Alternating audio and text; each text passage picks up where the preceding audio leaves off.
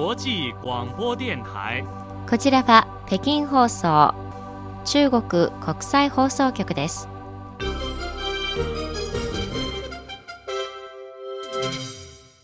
ニュースをお伝えします。まず主な項目です。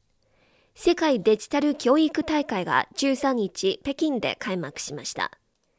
中国からシリアへの第二陣となる援助物資が北京から発送されました。中国では個人商工業者の数はいちおくの大台を突破しました。以上、主な項目です。はじめに、世界デジタル教育大会がじゅうさんにち、北京で開幕しました。ふつかかんの日程で開かれる今大会は、デジタルの変革と教育の未来をテーマとし、オンラインとオフラインの形式で行われました。世界のひゃくさんじゅう以上の国や地域の代表が参加し、ごじゅう近くの国と国際組織の中国駐在代表や大学の学長らが現場を訪れました。会議はデジタル化のモデルチェンジ、デジタル学習資源の開発と応用、教師と学生の育成、教育デジタルガバナンスなどをテーマに行われます。中国インテリジェント教育聖書、インテリジェント教育発展指数、インテリジェント教育プラットフォームの基準、世界デジタル教育連盟イニシアチブ、世界デジタル教育発展協力イニシアティブなどが発表される予定です。教育部の責任者は、中国のインテリジェント教育サービスプラットフォームのユーザーはにひゃく以上の国や地域に在住している。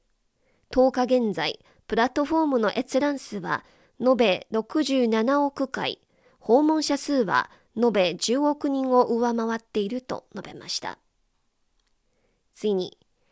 中国の赤十字社にあたる中国紅十字会によるシリアへの第二陣となる援助物資がじゅうさんにち未明、北京から発送されました。テントや家庭用の必需品セット、防寒ジャケットなどの生活用品、被災地で必要とされている医薬品などの医療物資が含まれており、被災者いちまん人以上の助けになるということです。これに先立ち、シリアに援助した第一陣の医療物資は順調にシリアアラブ赤新月社に引き渡され、被災地に配られました。次に、中国国家市場監督管理総局の最新発表によりますと、中国の市場主体の数はにせんじゅうにねんのごせんごひゃくまん社からにせんじゅうはちねんはいちおくせんまん社に増えました。にせんにじゅうにねん末現在、その数はいちおくろくせんきゅうひゃくまん社に上っており、うち個人商工業者数はいちおくの大台を突破したということです。個人商工業者は中国の市場主体を構成する一部分で、主に卸売、小売業、宿泊飲食業、住民向けサービス、修理などの業種に集中し、住民生活に関する直接的なサービスを提供する業者です。いちおくを上回る個人商工業者は中国の市場主体のさんぶんのにを占め、さんおく人の就業を促進しています。新型コロナウイルス感染症の予防抑制措置の適用以来、中国各地で次々と新型コロナウイルス感染症の治療のための注意薬処方が発表され、特に農村部で注意の煎じ薬が普及しています。中国南西部の貴州省龍河村の少々医師は、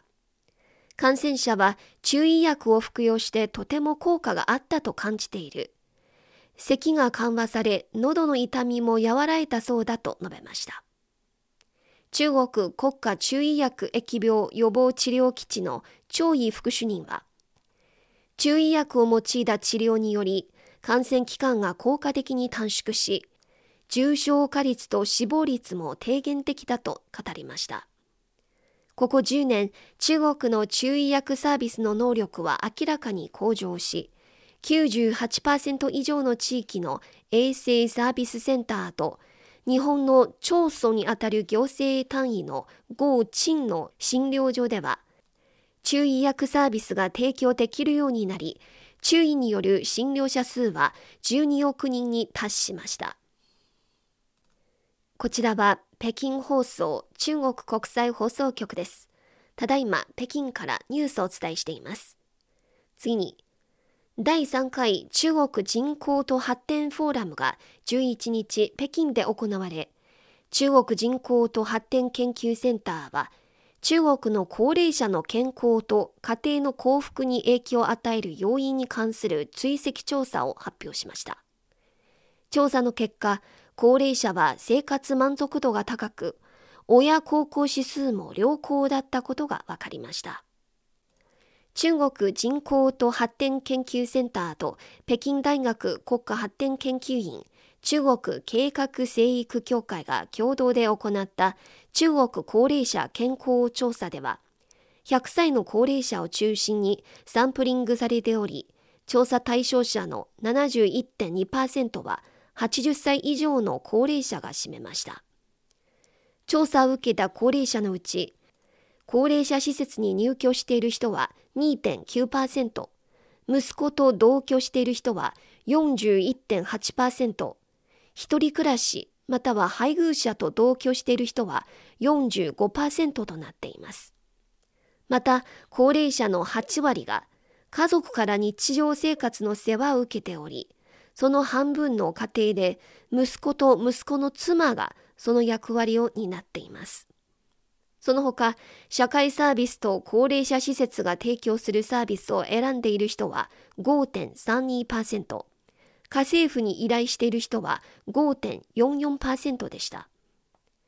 中国人口と発展研究センターのガタン主任は、今回の調査で顕著となったひゃくさいの高齢者のみっつの特徴として、ひとつめは心を穏やかに保ち、小さなことを悩まないこと。ふたつめは料理の多様性とバランスを保っていること。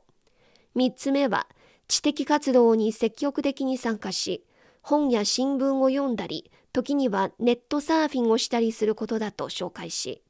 にせんごじゅうねんまでに中国のはちじゅっさい以上の高齢者数は現在のよんばいとなると予測しました。おしまいに、